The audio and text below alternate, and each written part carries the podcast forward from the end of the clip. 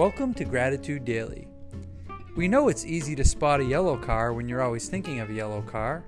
It's easy to spot opportunity when you're always thinking of opportunity. And it's certainly easy to spot reasons to be mad when you're always thinking of being mad. You become what you constantly think about. So, here at Gratitude Daily, we want to think about being grateful and notice all of the great things that are happening in Burlington Public Schools and the people that help make them happen. So, here we'll share a daily gratitude and highlight the positive. And if you have something to share, please drop us an email at gratitude at bpsk12.org. Enjoy the podcast.